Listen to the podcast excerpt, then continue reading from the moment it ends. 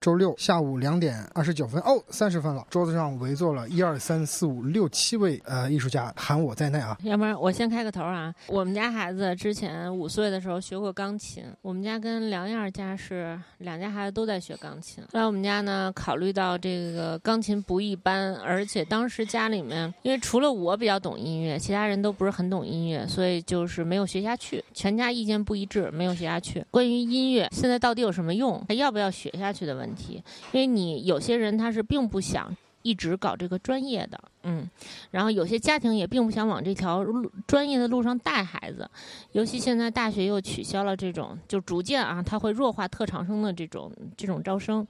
所以那大学的招生政策直接会影响到我们这帮特别功利心的父母的这个教育的导向，所以。到底学不学音乐以及学什么音乐，其实是个问题。因为现在孩子时间很紧，他是很忙，他要排日程表，不是说你想排就能排进去的。我呢是觉得音乐，它对于开启一个人的情商，以及以后在社会上，就当你面临生活困难的时候，可以让你有一个陶冶情操，然后或者一个避世的一种方式啊。上次两样说这个特别认同这个问题呢，因为因为我是有这种认同感，所以我坚持让我们家孩子还是要学音乐。那学音乐呢，就涉及到学什么音乐的问题啦。学什么音乐也有一个纠结的点，钢琴是乐器之王，那我们肯定都想学钢琴。然后呢，但是我最后没有让孩子选择钢琴，原因是什么呢？我也还仍然是有功利心的。如果孩子学钢琴，那我希望他能拿个奖啊，或者是怎么样，学的比别人好，对吧？这是咱们家长的一个心愿。我认为我们家孩子是学不出来的。人家是从五岁，我们家孩子中间空了两年，现在八岁，更不用说他每天不可能拿出两个小时时间来练琴，所以这个学不了。然后后来就转向第二个，那就是嗯学一个什么样的其他的乐器。考虑到十个手指头都能动，对脑子会有好处的话，我们学了一个笛子。为什么不学电脑呢？这是一个很好的建议，但是它完全是两种学科嘛，你一个是音乐，一个是电脑。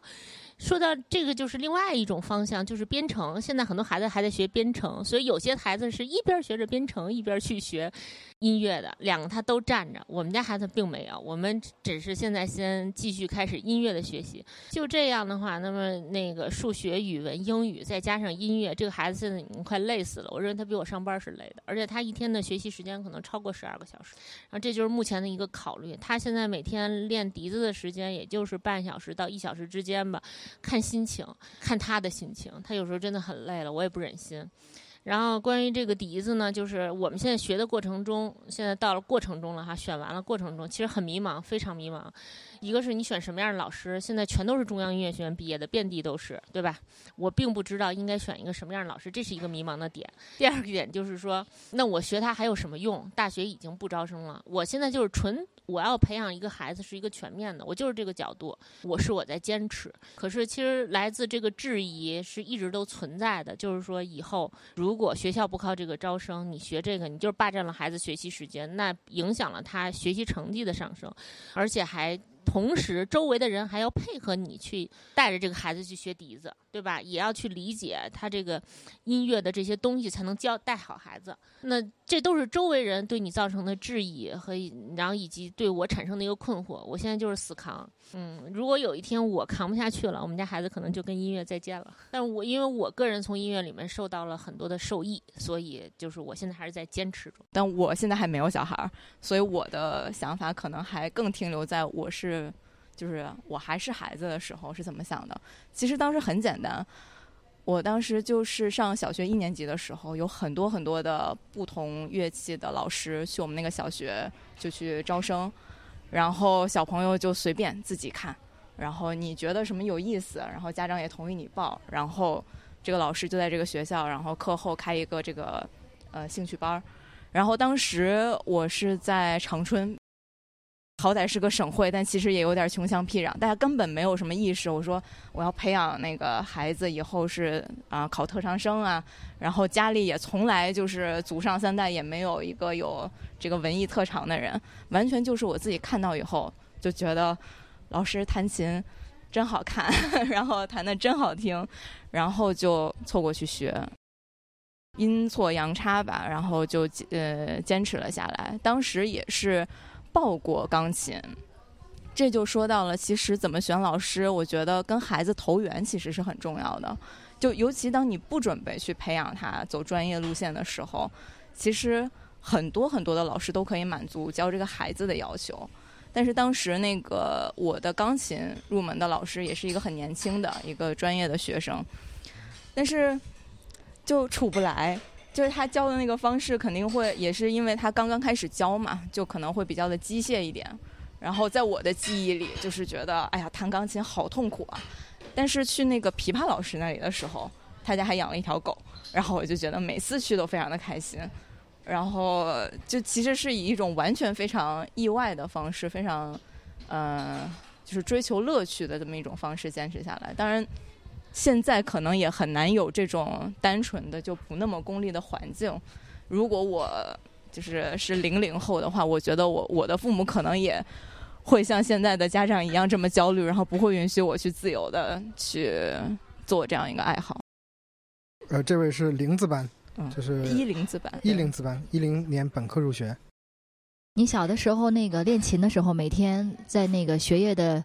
这个空闲的时间，你是怎么自己安排的？这个练琴上是家长要督促你吗？还是说自己比较自觉的就开始练琴？肯定会有需要。呃，比如每周末要去上课，就不想学，然后就需要被家长压着，才能走上这条路的这个过程肯定会有。但现在回想起来的话，我没有那种就特别逆反、特别痛苦，因为我家长就会跟我说是你自己想学的，我们没有逼你去学。你要不想学了的话就算了。然后所以钢琴就是这样，嗯，这样放放弃掉了。呃。当时的课业压力，说真的没有现在这么大，因为我现在我也有我没有小孩，但我有侄女，他们真的是忙到飞起来，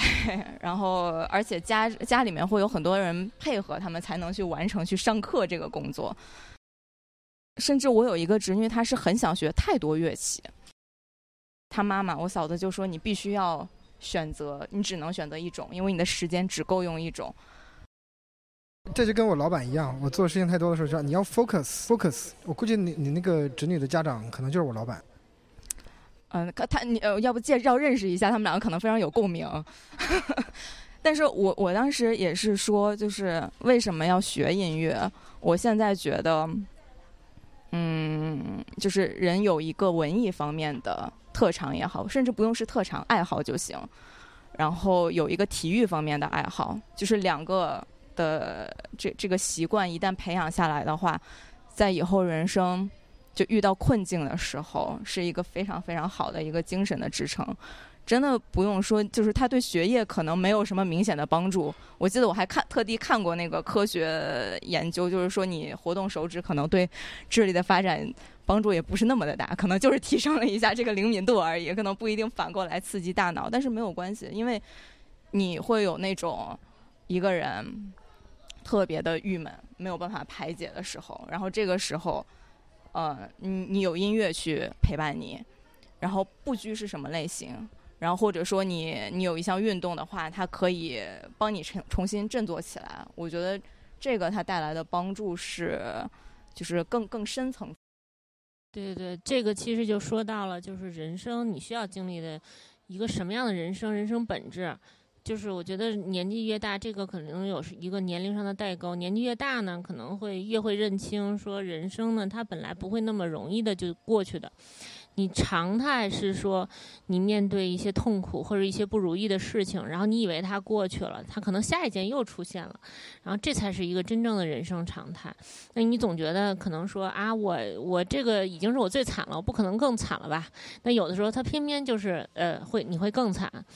就是，然后那些没有经历过那个不开心的人呢，也不用高兴太早。就是可能你的 这个波浪还没有到来，你的低谷还没有到来，低潮，就是它总会有一些高潮，有一些低潮，这是每个人必须要经历的。嗯，有的人可能会更惨一点，他这一辈子就没好过。那如何在这种状况下，你能够平静的面对面对人生，面对生活，能度过去？你看到最后他。有的人就是这一辈子虽然并不幸福，你认为他很悲惨，但他很长寿，而且他的精神状况也并没有产生很大的一个影响。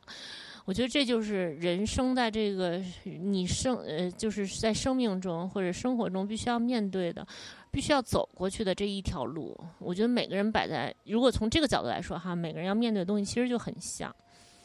啊，然后所以你人生是体验，或者说人生更多的是说怎么去在这种状况下面很好的生活下去，你还活着，并且你精神稳定的活着，并且还能看向一些很好的方面啊。那音乐可能就是在这些角度能够帮到我们这些。就我不知道之前的节目聊没聊过，但其实我们刚刚吃饭的时候就谈到过，就觉得练琴的时候是一个自己独有的一个。小天地，然后会很放松。哎，对，说起练琴，其实作为一个家长，我已经就是我们原来也是练琴的，对吧？然后，但是我小时候练琴是很痛苦的，因为我正好也赶上了一个要求非常高的学院派的老师，他只教基本功，什么都不教。我每天就是哆来咪，这种情况持续两到三年，你任何一个孩子他会崩溃的。我当时就是在崩溃中度过，所以我对这我自己的，我是二胡。就是一度非常之讨厌，我直接我是毕业之后到了三十多岁才开始意识到音乐这个东西对我很重要，然后自己都不知道它已经融到自己的这个这个生活当中去了。但是练琴它仍然是一件很痛苦的事情。那像你这种由兴趣出发的孩子，就是当时在练琴的时候，一个是你练多长时间，另外一个就是父母会不会管你，然后有没有那种很烦躁不想继续练的时候，你怎么办？嗯，或者你父母怎么办呢？我可能真的是比较个例。我后面呃来北京之后也换过一个老师，这个老师就是要求会比较严格，他重新抓了我的基本功，就是要求我就是每天，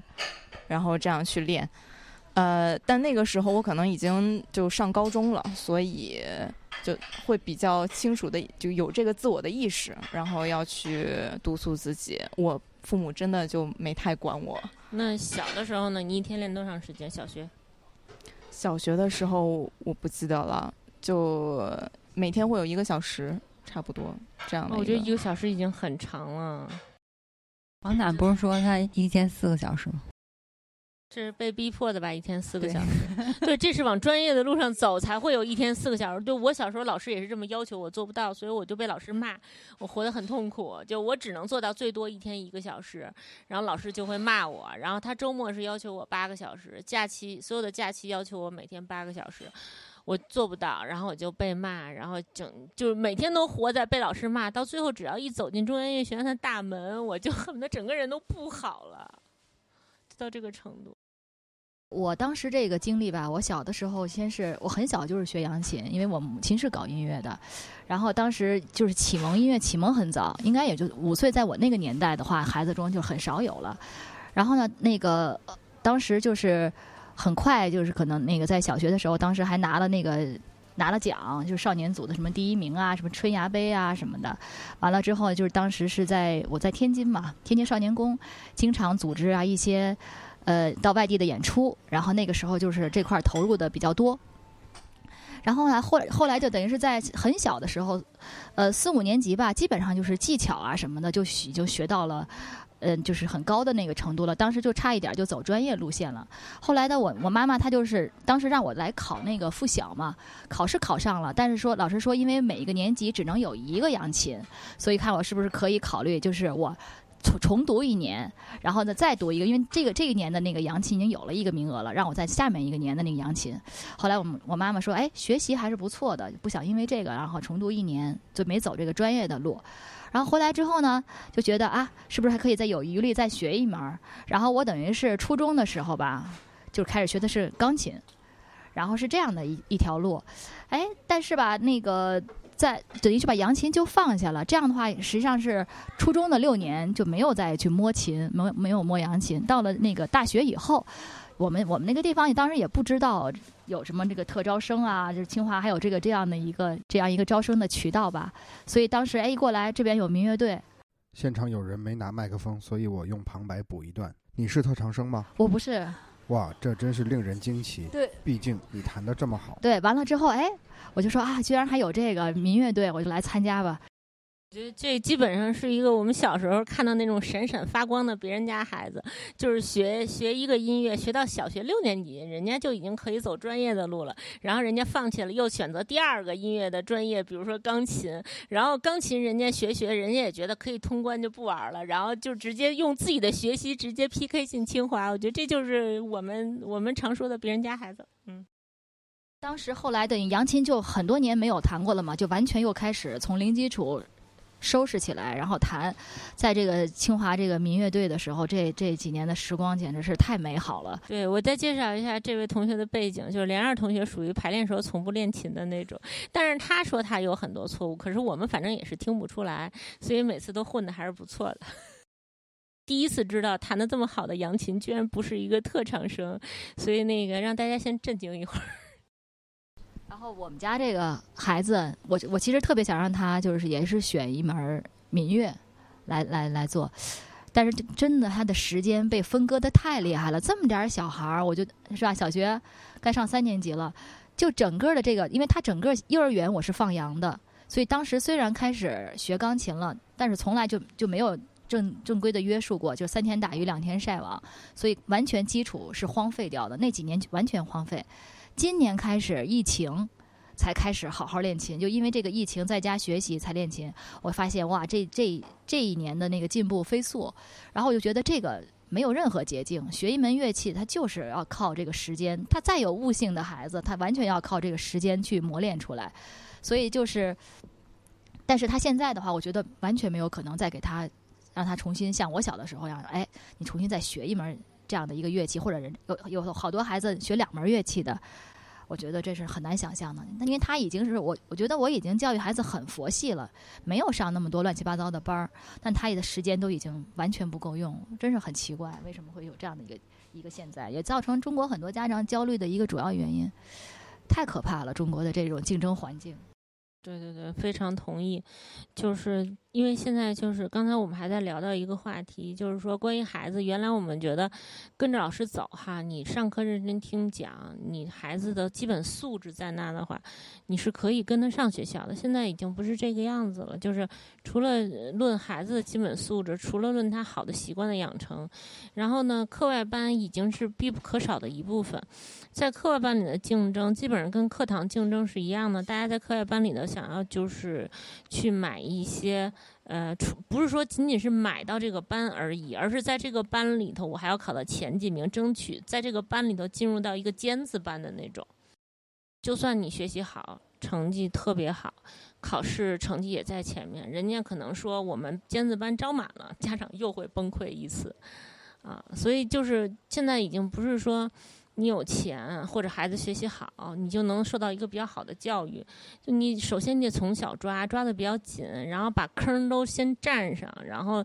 一路还得一直是优秀，你可能才在这种竞争里面一直是排在前面。是策略和孩子的这种聪慧，呃，就是采孩子本身的潜质要结合在一起的。如果家长缺乏策略，孩子可能。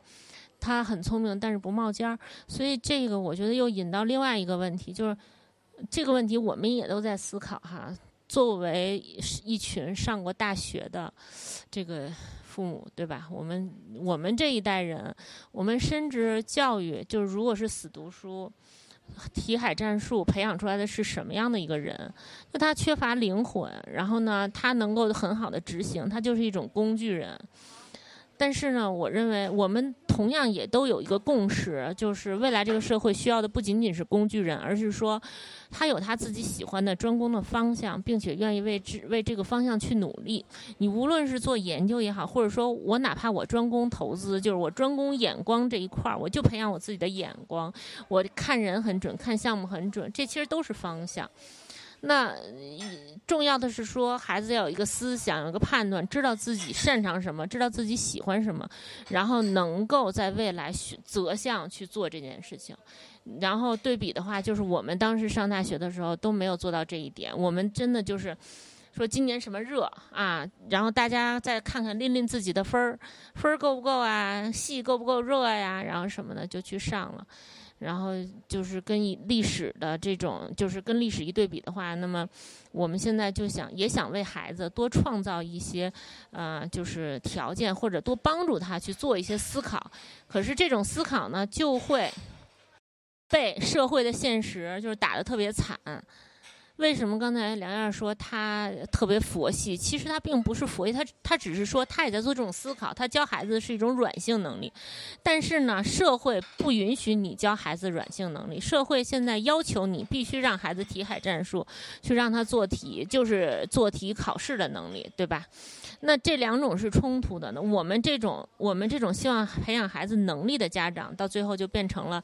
那个别人就是说那种那种鸡娃家长的。这种这种垫脚石，我觉得就有一点像。那我们的孩子体现出来的就是，可能学习成绩就是没有人家好。那从老师的眼里，你家孩子有思想又怎样？你学习就是不好，他也不会太重视你。所以，相当于就是说，嗯，社会社会的要求和和我们认为这个社会需要的这种技能，现在已经严重的脱节。啊，所以这可能也是因为高考的指挥棒或者我们的教育体系，它有这个要求，以及我们自身的体会的一个想法，两个其实是两条路。您现在工作的内容是什么呢？我现在就是，哎，我这个东西其实我很不好意思说，就是因为我自己也在追求我自己喜欢的方向，导致我现在是一个 loser，这就是跟社会的大的方向不是很符，就是。你现在如果有说社会的方向，现在就是钱，笑贫不笑娼，或者说，呃，谁所所谓成功就是你要成为总裁 CEO，你要成为创始人，而不是说你去做一个感兴趣的方向去深耕，对吧？那从成功学的角度来说，我认为我个人现在是非常非常失败的。然后我个人因为非常喜欢这种。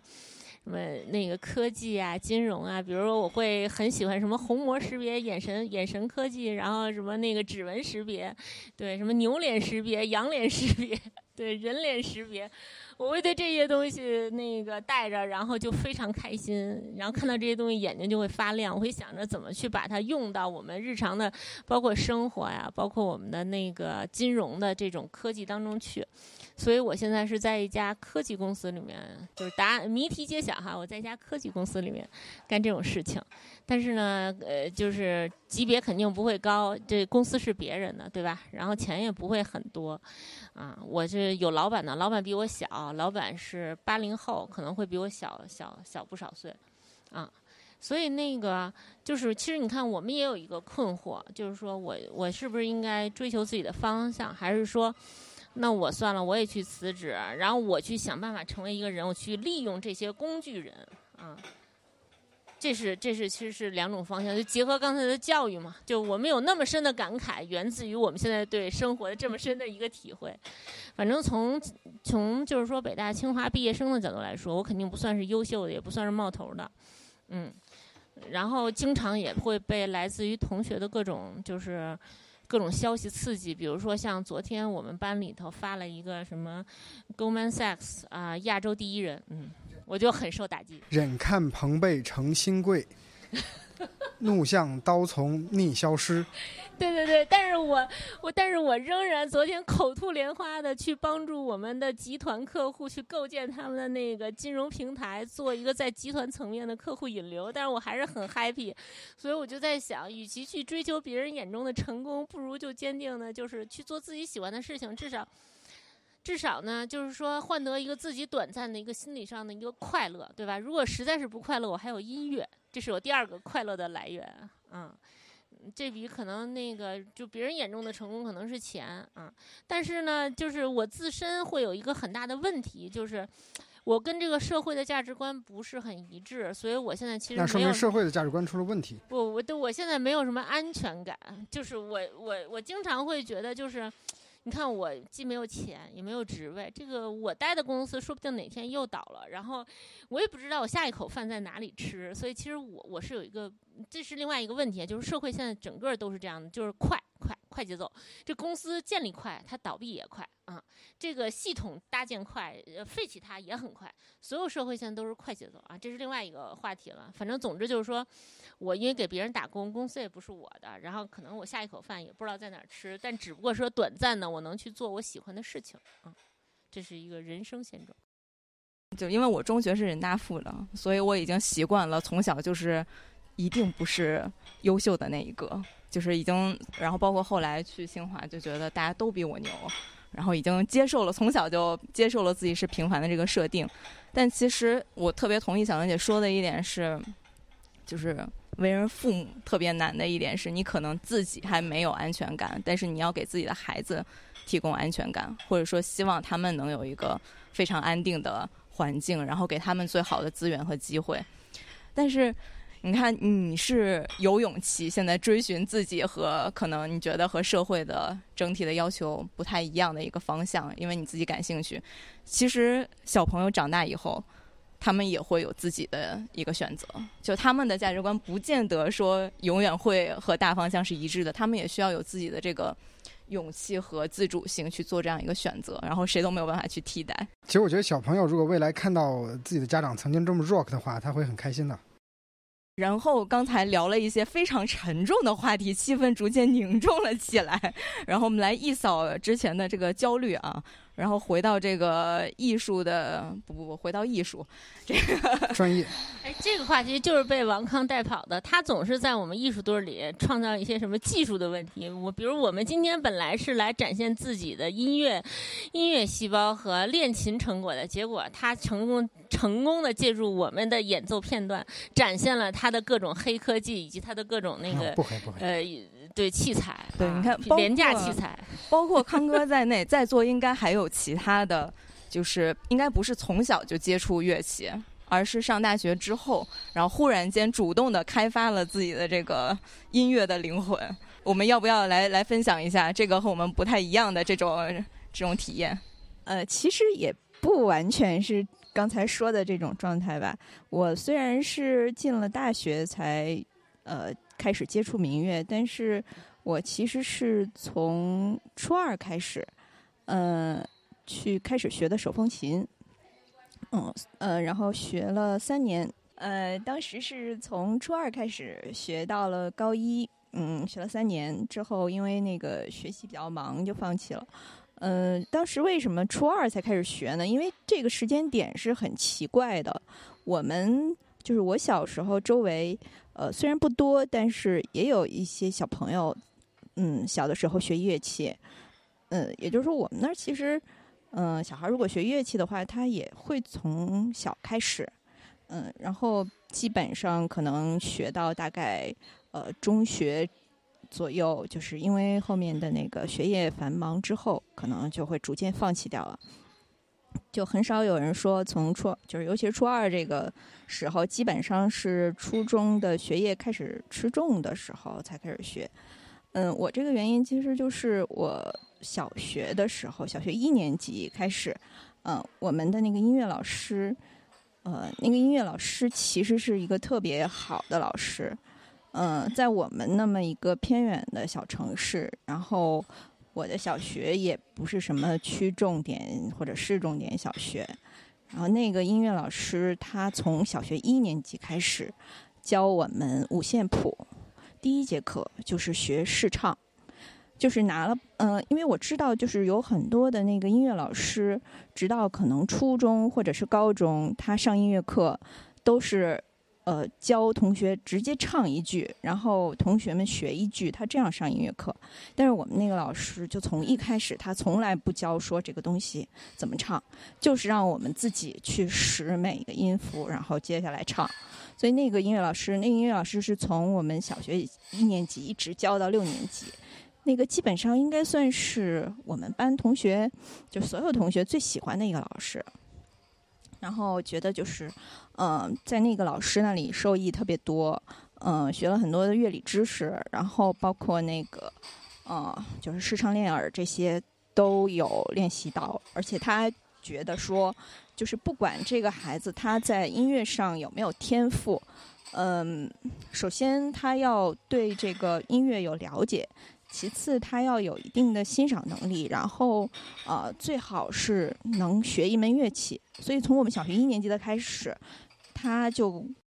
先是教我们口琴，然后后面可能就是，呃，他会有一些觉得好一些，就是有有一点天赋的同学吧，比如说有的就去呃选去合唱，然后有的可能就选去跟他学手风琴。然后我那个时候呢，他其实是比较喜欢我的，但是，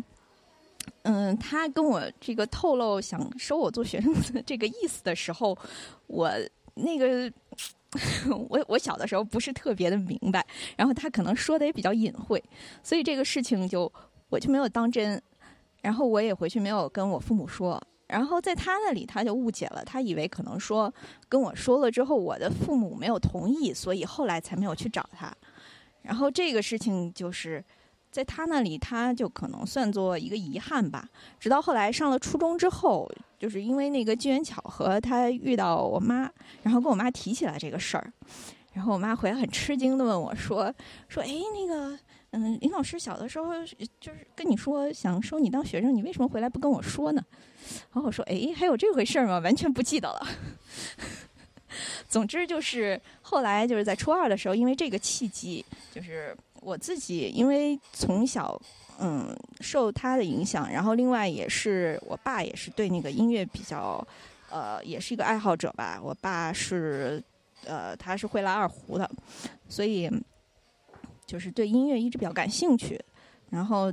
呃后来到了初二，就因为这这个事情，这个老师其实还是希望我去跟他学的。所以就开始学，呃，跟他学了三年的手风琴，然后后来就是，呃，到了那个大学之后，嗯，当时正好，呃，十一之前赶上艺术团招新，然后在那个学校里看到海报，呃，当时其实已经到最后一天了，之前没有看到，然后赶紧跑到这边来，发现。只有民乐队是可以招没有基础的，因为我之前的那一点儿手风琴的基础完全不够键盘队，然后就说那好就考一个民乐队吧，然后没想到后来考上了，考上了，然后嗯就进来跟大家一直呃愉快的玩耍，嗯大概就这样。谁招你进来的？面试？呃，当时队长是许林。哦，啊，对，失敬失敬，对，就是他们六字班的那一波。嗯，我记得考试，哎，我记得初试的时候，团长是在的。当时初试的时候是团长和张金海两个人。所有艺术团呢，他都是很讲，对学分也好，什么也好，如果你迟到或者你要请假，其实都不太容易。就是假如能够有纪律，然后把日常的功夫做到的话，其实。什么水平下，可能最后展现出来是一个更高的一个整体。其实，像我们现在这个团体，也是业余的，但是大家我觉得，也就是说有一有那么十来个人，日常还在坚持。假如是说不能做到练琴，不能做到每周的一个排练，然后真的说到某些时候把大家聚在一起就弄个演出的话，我相信它的效果也不会那么好的。就其实有的时候是有一定的压力，不管是外界施加的纪律，还是自己内心的追求，就有一定的压力才会有更强的凝聚力，然后最后呈现出可能更好的东西。那那下一个话题，你要不要分享一下你在这个意大利、意大利、意大利？对，我的意大利炮呢？还有约旦河、以色列这些地方的一些这个见闻，留学见闻。留学见闻是吧？对你毕竟在外面待了五年嘛。对，就是瞎混了挺长时间。但大家是更想，你觉得大家更想听意大利，还是更想听约旦和以色列呢？呃，意大利吧，约旦。意大利，先讲讲意大利。约约旦那边都是哎，是都是沙漠吗？大家对意大利这个国家相对来说还是比较熟悉的。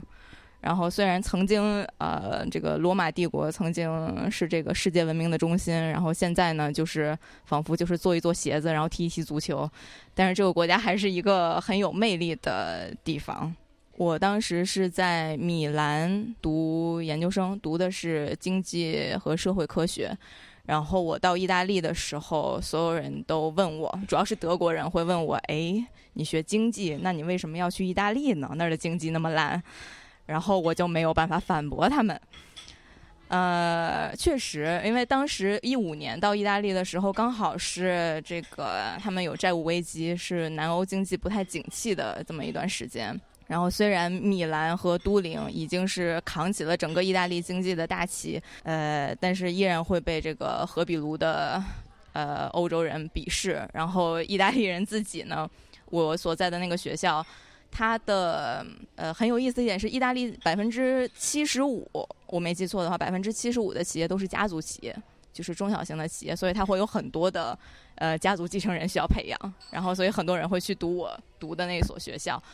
然后但是除了这些继承人之外，嗯对，然后康哥已经开始模仿起了我的手势，就是意大利人如何让一个意大利人就是闭上嘴，就是把他们手绑起来。然后他们就没有办法讲话了。嗯，题外话插一句，当时所有的这些意大利人，就稍微有一点梦想的，你要想做学术，你就去美国留学；你要想找工作的话，你要么去德国，要么去英国。然后大家就是一片，哎呀，所有人都在抱怨说意大利这个国家怎么办啊？没有希望了，没有办法了。但是他反正一一直就是这样顽强的继续着，然后他还是有他的那个兰博基尼啊、法拉利这个亿万少年的梦想。除了时装产业之外，它的设计嘛，然后家具啊、制药啊，然后汽车零部件，其实也都是。很强的，然后让大家会很意外的是，它应该还是工业产值第八的这么一个国家。然后，呃，但是到刚到米兰的时候，呃，一个不适应就是现在好多了啊。当当时就是中餐主要都是温州口味，因为米兰百分之九十以上的中国人或者华裔应该都是温州人，然后都是在八九十年代那一波。呃，去去欧洲创业的这个浪潮中，然后过去的这个，嗯，浙浙江和福建的移民为主，所以当时作为一个东北和重庆人的混血，我就表示非常的崩溃，就是大家吃的都是中餐，为什么就那么的不一样呢？意大去意大利旅游的话，饮食是没有问题的，但还是会需要避很多的雷，基本上游客会去的地方，一定是又贵又难吃。这个建议还是大家如果去的话，建议找一个当地人。这个练就火眼金睛的能力，我也是到那儿差不多半年之后，然后才能准确的避开所有的这个雷区。然后意大利人他们也有自己的刻板印象，虽然国家不大，但是就像我们在中国会有南北方之间的一个差异，就是觉得某一个地方的人一定会有什么样的性格，意大利人也是一样。我们米兰算是意大利的北方嘛。他们就会觉得南部人会觉得你们就像德国人一样，每天就知道上班工作，午饭竟然就吃一个三明治，然后竟然，呃，我想想还有什么，就是觉得很冷漠，就觉得见面怎么都都不打招呼这样，然后每天行色匆匆的。然后北北部人对南部的刻板印象就是就乱，然后大家每天都一顿饭吃三个小时。对，那是西西里和那不勒斯的黑手党啊，非常的著名。然后，然后觉得城市非常没有效率。呃，但你说的也是真的，因为你在罗马和那那不勒斯的话，你会等一辆永远不会到来的公交车啊，然后或你的垃圾永远没有人收啊，这也都是这个国家的现状吧。反正我我当时在北方的时候，就会有人看到那个南方过来的意大利男生，就很多人会有那种浪漫的幻想，说：“哎，你在意大利没有谈个恋爱吗？”就不好意思，就是我认识的外国女孩子和意大利男性交往，他们认识一定是在意大利之外的国家，因为我觉得意大利人还是一个很对他们对自己的文化非常的自豪，就是你去意大利的话，发现他们的餐馆就是只做的好意大利菜，然后他们特别爱说意大利语，呃，是非常的对这个家。传统就特别的，就是抱团很紧的这么一种群体，所以如果一个女孩子想要结识意大利男人的话，就那种性格比较开放、愿意和外国人交往的，你基本上只能在海外寻找他们的踪迹。然后你进到意大利以后，你会发现自己变成了一个浪漫绝缘体，所以非常的遗憾。我在意大利有将近三年的时间，唉，就。没有发生任何值值得跟今天跟大家分享的故事。呃，西老师，你的名字就叫西西里岛，所以你要不要 comment 一下？我选那个西西里岛是因为我挺喜欢那个黑手党的。哈，他就喜欢哒哒哒。没有，就是主要是那个西西里的传说嘛，就是这些。你是说那个电影《西西里的美丽传说》吗？嗯，因为我觉得就是意大利是我一个特挺喜欢的一个国家。我那个我们的那个苏萌，他是经他是旅游达人，然后呢，他也去过很多地方。我因为我我去意大利的话，我去的嗯倒是不多啊，但是我就是去了之后呢，我我尤尤其喜欢意大利的南方的那种感觉，因为他们确实像那个米兰啊，像这些城市的话，它确实跟我们其他那种比较发达的欧洲国家哈。一样，呃，都有这样的一个没有什么太大的区别，但是它的南方确实更惬意一些，然后更有那个度假休假的感觉，我比较喜欢。苏萌，你有没有？我应该是算是出差去过四次了，嗯，但是每次就是因为都是那个休假的时候去的嘛，嗯，所以肯定待不长时间。然后，呃，自己玩的那三次，呃，第一次是纯粹是坐火车，也就是。嗯，玩了那个四个比较大的城市，然后可能稍微的辐射一下周边，嗯，然后第二次是基本是在中南部吧，就像那个，啊，差不多是，呃，中南部从，嗯，我想想，那是，呃，东岸到西岸，差不多这样一线，嗯，然后第三次是在，呃，托斯卡纳地区转了一圈儿，啊，大概是这样。对，呃，其实很多人去旅游的话，可能会略过米兰这个城市，除非你可能有人有艺术追求，想去看《最后的晚餐》，然后你要提前几个月几个月去预约才能看到真迹。呃，除此之外呢，可能会去罗马，因为它有最多的古代的遗迹，确实是一座非常宏伟的城市，并且一定会走断腿。呃，要么就是呃。嗯，佛罗伦萨，因为佛罗伦萨它也属于托斯卡纳地区，然后在佛罗伦萨的话，可以去旁边的比萨、卢卡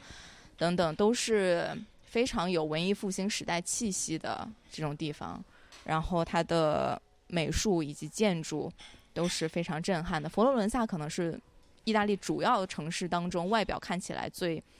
嗯干净漂亮的这么一座城市。呃，南方的话，说实在的，我也很少去，因为我真的很害怕。因为我住在那边的话，我经常就是一个人去旅游，我会真的就觉得会有那种啊，会不会不太安全的感觉。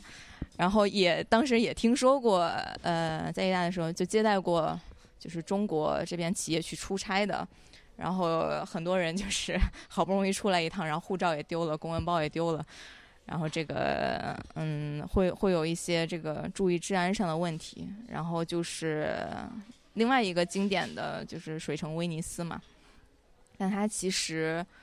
呃，据说现在因为疫情的原因，水已经干净很多了，所以可能 等到我们再有机会去的时候，可能又会是比以前更美的一个状态。哎，我我觉得就是我帮王康引导一下话题。那个，我觉得你说半天还没有解决第一个问题，就你为什么学经济的要去意大利？嗯，对，这是好问题啊。这个，呃，为什么学经济的要去意大利？其实和那个学校就比较有关系。我当时是，我也是一个非常就当 loser 当惯了嘛，很任性。然后我呃非常不想在美国。然后就觉得我要去欧洲看一看，然后投了申请了欧洲的这些学校。然后欧洲的学校呢，每个国家都有自己的特色。然后如果是经济学的话，因为呃荷兰、德国，然后瑞典都有比较好的经济学院或者商学院。然后当时也是有这种功利的心态的，就是虽然伯克尼这个大学呢，呃，顺便它和清华经管也有也有合作，但是。呃，虽然说起来可能放到国内没有人听说过它，或者是放到世界上名头不是那么的响亮，但人家毕竟商学院里面意大利排第一呀，就好歹是个全国第一的话，就会觉得，哎，好像值得一去，然后就给了奖学金，我就去了，就是这么的现实。是不是经济方面的奖学金比较难拿？那么就是你拿了这个奖学金，你学完这个，你的人生目标是什么？你回来想做什么？呃。这个就说来话长了，因为后面还涉及到我为什么又去了约旦和以色列这个问题。然后我先来帮我们的那个学校打一下 call 啊，这个伯克利这个学校，它呃，其实意大利人最在经济学方面最擅长的是政治经济学。其实一个国家它研究什么问题，就是它自己哪儿问题出的最多。对吧？他就会特别费很多人去费很多精力去研究它，所以一度现在应该没有了。就是我们老师当时说，这个国国际上的政治经济学方面的学术会议完全可以用意大利语来进行，因为全部都是意大利裔的这个学者。然后这个我们那个学校还有就是呃计量和博弈论，呃有一些比较嗯可以称得上是大牛的老师吧。然后，但是对于我个人呢，就像呃意大利人也和中国的学生一样，就是进我们那个班，实际上是因为欧洲不像美国是本科直接读博，他们是中间会有一个读硕士研究生这么一个阶段。然后，而且意大利的本科只有三年，所以他们就是呃怀抱着我以后要走学术道路的这个梦想，就像我当初一样。然后其中就有呃大多数人，然后发现嗯走不下来，对。然后我我我我现在还记得，嗯，之前那个教我贝叶斯统计的那个老师，就是真的是。清澈的目光，然后静静的看着我，就是他没有说话，但是我能够感觉到他，他想问，就是你你怎么什么都不会啊？就是啊那种那种啊感觉，但有的时候你就是要接受自己的一个极限，就是我努力过了，但是发现不行。呃，学音乐有助于为祖国心理健康工作五十年。Well said, well said。哎，说说约旦，约旦啊，那个酷玩乐队？酷玩乐队就 Coldplay 前两天在呃约旦那边办了一场 VR 音乐会，整个三百六十度的视频，三百六十度的音频，然后就直接直播出去了，在 YouTube 上面。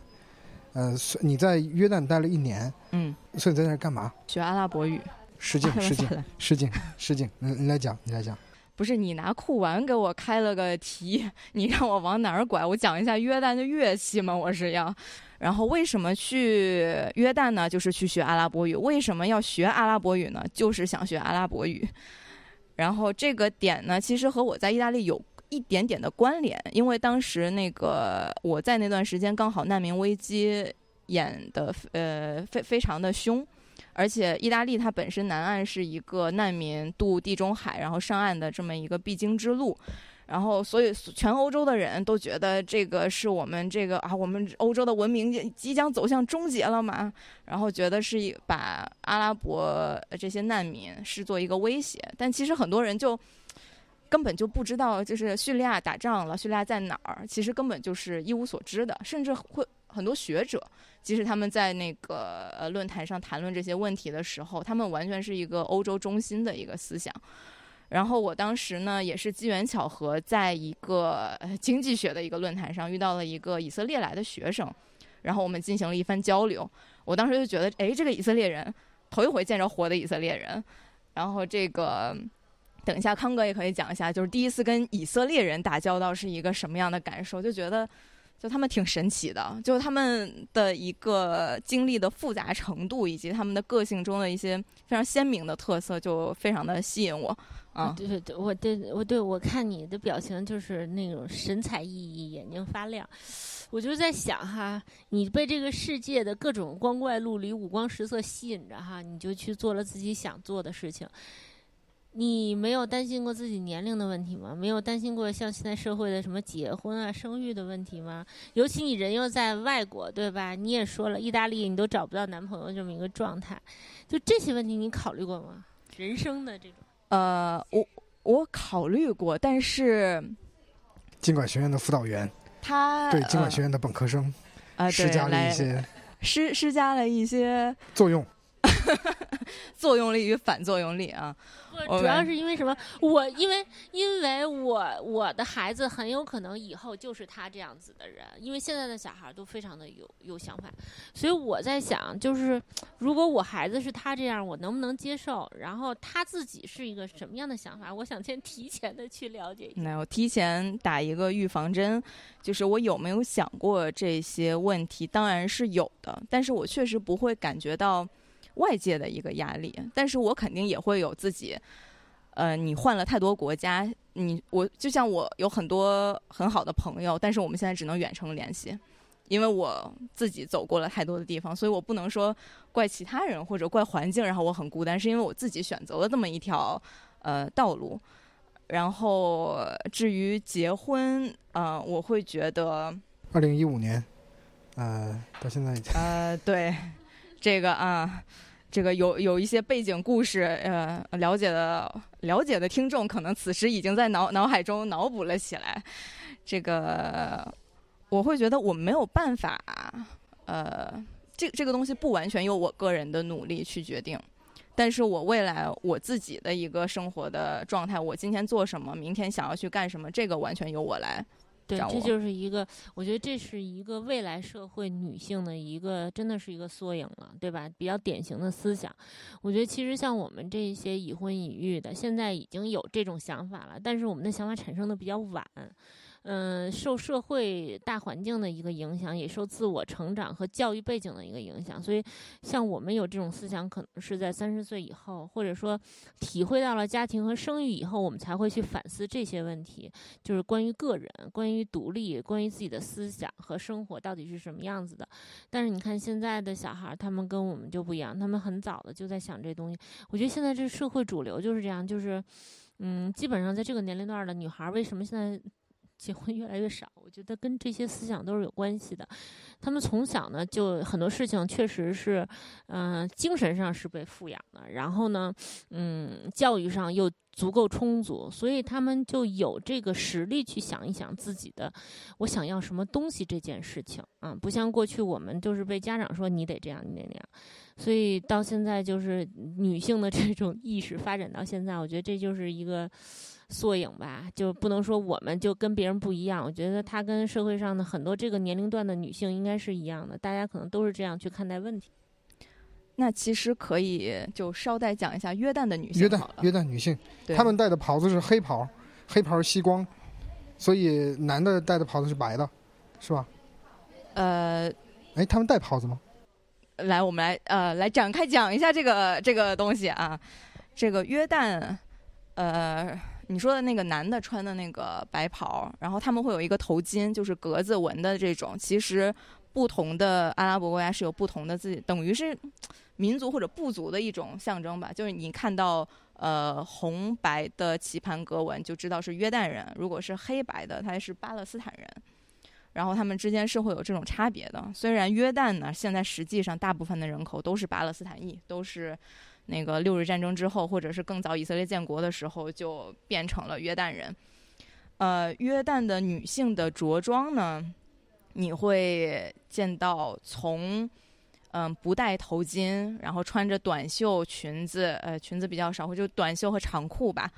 到呃只露一条眼睛，这个你都是能在约旦见到的，因为约旦本身是一个，它虽然是阿拉伯国呃那个嗯嗯伊斯兰国家，但它的王室是很亲西方，然后比较开化的，它的王后自己是不戴头巾的，完全就是呃穿着这个短裙啊没有关系，嗯。所以其实挺魔幻的，有的时候王后或者公主，然后到那个普通的约旦女性群众当中去合影的时候，你会发现只有王室成员是穿的这个我们讲就世俗或者说比较开放的这种服装，但是大部分他的民众相对还是保守，他的法律并不像那个呃，甚至可能阿联酋都比他要严苛，但是他是民众自己的心态相对比较保守，绝大部分呃穆斯林女性还是一定会包头巾，然后穿长袖。然后更保守一点的就是那种连衣的长裙，我还买了两条带回来。如果你是这一个视频节目的话，我就可以给大家演示了，但是并不能。呃，而且他们非常注重美感。然后我曾经给他们看过，我当时去学那个阿拉伯语的那个学校呢，是一个皈依了伊斯兰的美国人开办的，所以他的学生主流学生是。呃，英美大学的国际或者中东专业的学生，或者和阿拉伯有这个血血统渊源的，然后他们还开一些外交官员的一个语言培训。然后一个是你会发现，皈依伊斯兰的人，他可能会比你生来就是穆斯林还要更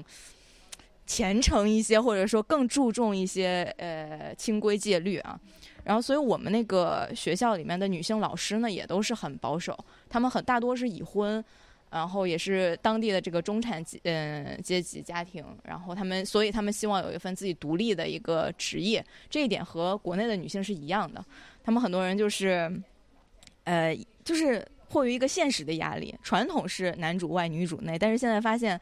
这个男主外女主内养不活一大家子人，所以他们一定要出来去工作，然后他们做这个语言教师的工作。然后我当时给他们看，呃，国内的或者印尼等等，就是穆斯林女性的一个着装，然后他们就觉得，哎，和我们的审美不一样。我觉得他们觉得他们自己穿的那个袍更好看，因为他们会有刺绣啊，然后会讲究这个呃头巾，嗯，就是 hijab 和这个衣服的颜色的搭配。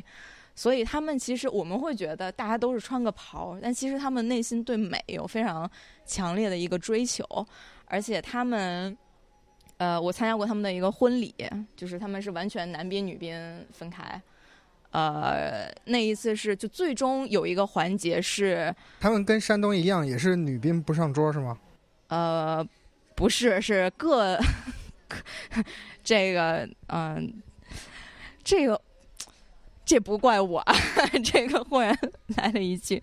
嗯、没有，他们呃男兵和女兵各在一个大厅里边，然后当时最魔幻的一个环节就是，首先他们特别爱跳舞，就是都呃没有男人在的场合，所有的女性就可以放松的把头巾解下来了嘛，其实全部都是珠光宝气或者布灵布灵的这种。装扮，然后特别的鲜艳。对对对，我之前就听说过，好像因为他们外头都要穿的特别保守，所以反倒里面会穿的很漂亮。然后尤其是那个，比如说早晨男人都去上班了，然后女人要一起聚会的时候，就是会穿的特别漂亮，然后再一起聚会。对，然后他们会在一起跳跳舞，然后等到那个婚礼最终有一个环节是。呃，新娘的男性亲属要进这个厅了，然后忽然听听到广播响起，说提醒马上有男人要进来了，大家该遮的遮好，该穿的穿好，然后大家又都穿起来，然后外面的男人进来了，然后这样，对，而且其实约旦更有意思的一点是，它是一个非石油国家，它的资源非常的匮乏，非常的穷，基本上就是靠那个美国和沙特进行一些财政的支持，然后所以你会发现它的民众的一个。态度就是对生活的态度和，呃，石油国家就海湾国家的那种是完全不一样的。然后他们更有那种，就是真的是在沙漠里面，然后来就开出花来的那那样一种感觉。然后他们的，呃，他们和以色列可能都一样，就是最崇高的职业是工程师和医生。他们要么工程师呢，然后约旦的妈妈就也非常可怕，就是因为会有很多的外国，我会有很多外，就是西方女孩子在那边上学，然后就会有约旦的妈妈，然后拿着自己儿子的照片，然后走，就是到女性的聚会里面拿着我儿子的照片说：“哎，你要、这个你要跟我儿子交往吗？”这样这个跟我们中山公园的作用是一样的，也是有一个老年的中心，然后大家互相交换卡片。那天看那个里面写什么那个。啊、呃，什么情况下就不算不算人都？是没有房子，没有车子，呃啊，一米七以下，说身高一米七以下，有没有房，没有车，这种连人类都不用算了，就看都不会看的。哎，所以关于约旦有没有什么电影、书籍什么值得推荐？这样我们回去可以补补课，跟你讲的这些东西得以印证。我从伊朗长大，是不是约旦拍的？不对，那肯定是伊朗，差的差的有應該是伊朗拍的。啊、對。其实这个约旦，它有电视剧，但是他们自己约旦人自己特别爱看那个土耳其电视剧，就就其实挺微妙的。就是土耳其，它作为一个非阿拉伯国家，但是它在它的文化输出其实挺强的，就是呃路数其实跟跟我们以前就是爱看的韩剧差不多，非常之狗血。但是他们就觉得土耳其男人好迷人，好帅。然后我们那个，所以我当时的老师他们也会有土耳其学生就很幻灭，就是发现真实的土耳其男人不是电视剧里那样，就和我们对韩国欧巴幻灭了一样，就是非常有意思。呃，它这个地区呢，呃，以色列有一个耶路撒冷的電影节，然后也会有很多的，其实巴勒斯坦主题有很多非常优秀的电影作品，这个稍微一搜就能搜得到。约旦本身。我在那边看的，我觉得比较有趣的是他，他自己有脱口，呃，脱口秀吧，就叫他脱口秀好了，就是單口喜剧。然后他们其实就是会有一个一一个情景喜剧，就是讲了这个一对约旦男女，就是从相亲，然后到最后准备结婚等等的过程，然后在 YouTube YouTube 上可以看到，但是国际互联网上，对，在国际互联网上可以看到，呃，就会发现他的文化生活还是相当丰富的。他们很确实也可能，我我个人认为，可能和这个毕竟曾经是殖民地有关系。他们对西方其实是一个毫无保留的接受的一个状态，他们就会觉得是美国的或者是这个英语的东西一定会是更好的，但他们自己也有很。很多这种很活泼的、就很接地气的这种创作，然后他们也会有那个街头涂鸦的艺人啊，然后你基本想象得到的，我甚至我人生中第一次蹦极是在约旦蹦的，我自己都不知道是失敬，为什么，就是你还蹦过极，对，然后并且因为它并没有可以蹦极的合适的空间，所以就是一个塔吊，就是吊车。给你升上去，然后跳下来。我当时是，他的那个健身房也是男女大呃比较好的都是男女分开的，因为你到那边你是一个女孩子，尤其是你一个外国女人，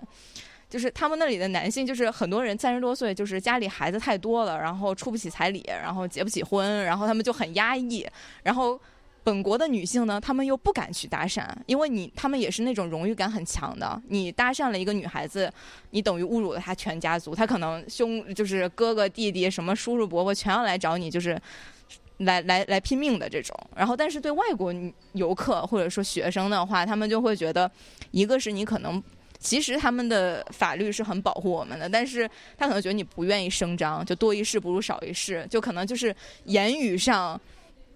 对吧？开一些玩笑，你可能也就忍了，或者装听不懂。所以他们就是会特别的对这个一个呃西西方的女生去健身房的话，就会很多人去关注。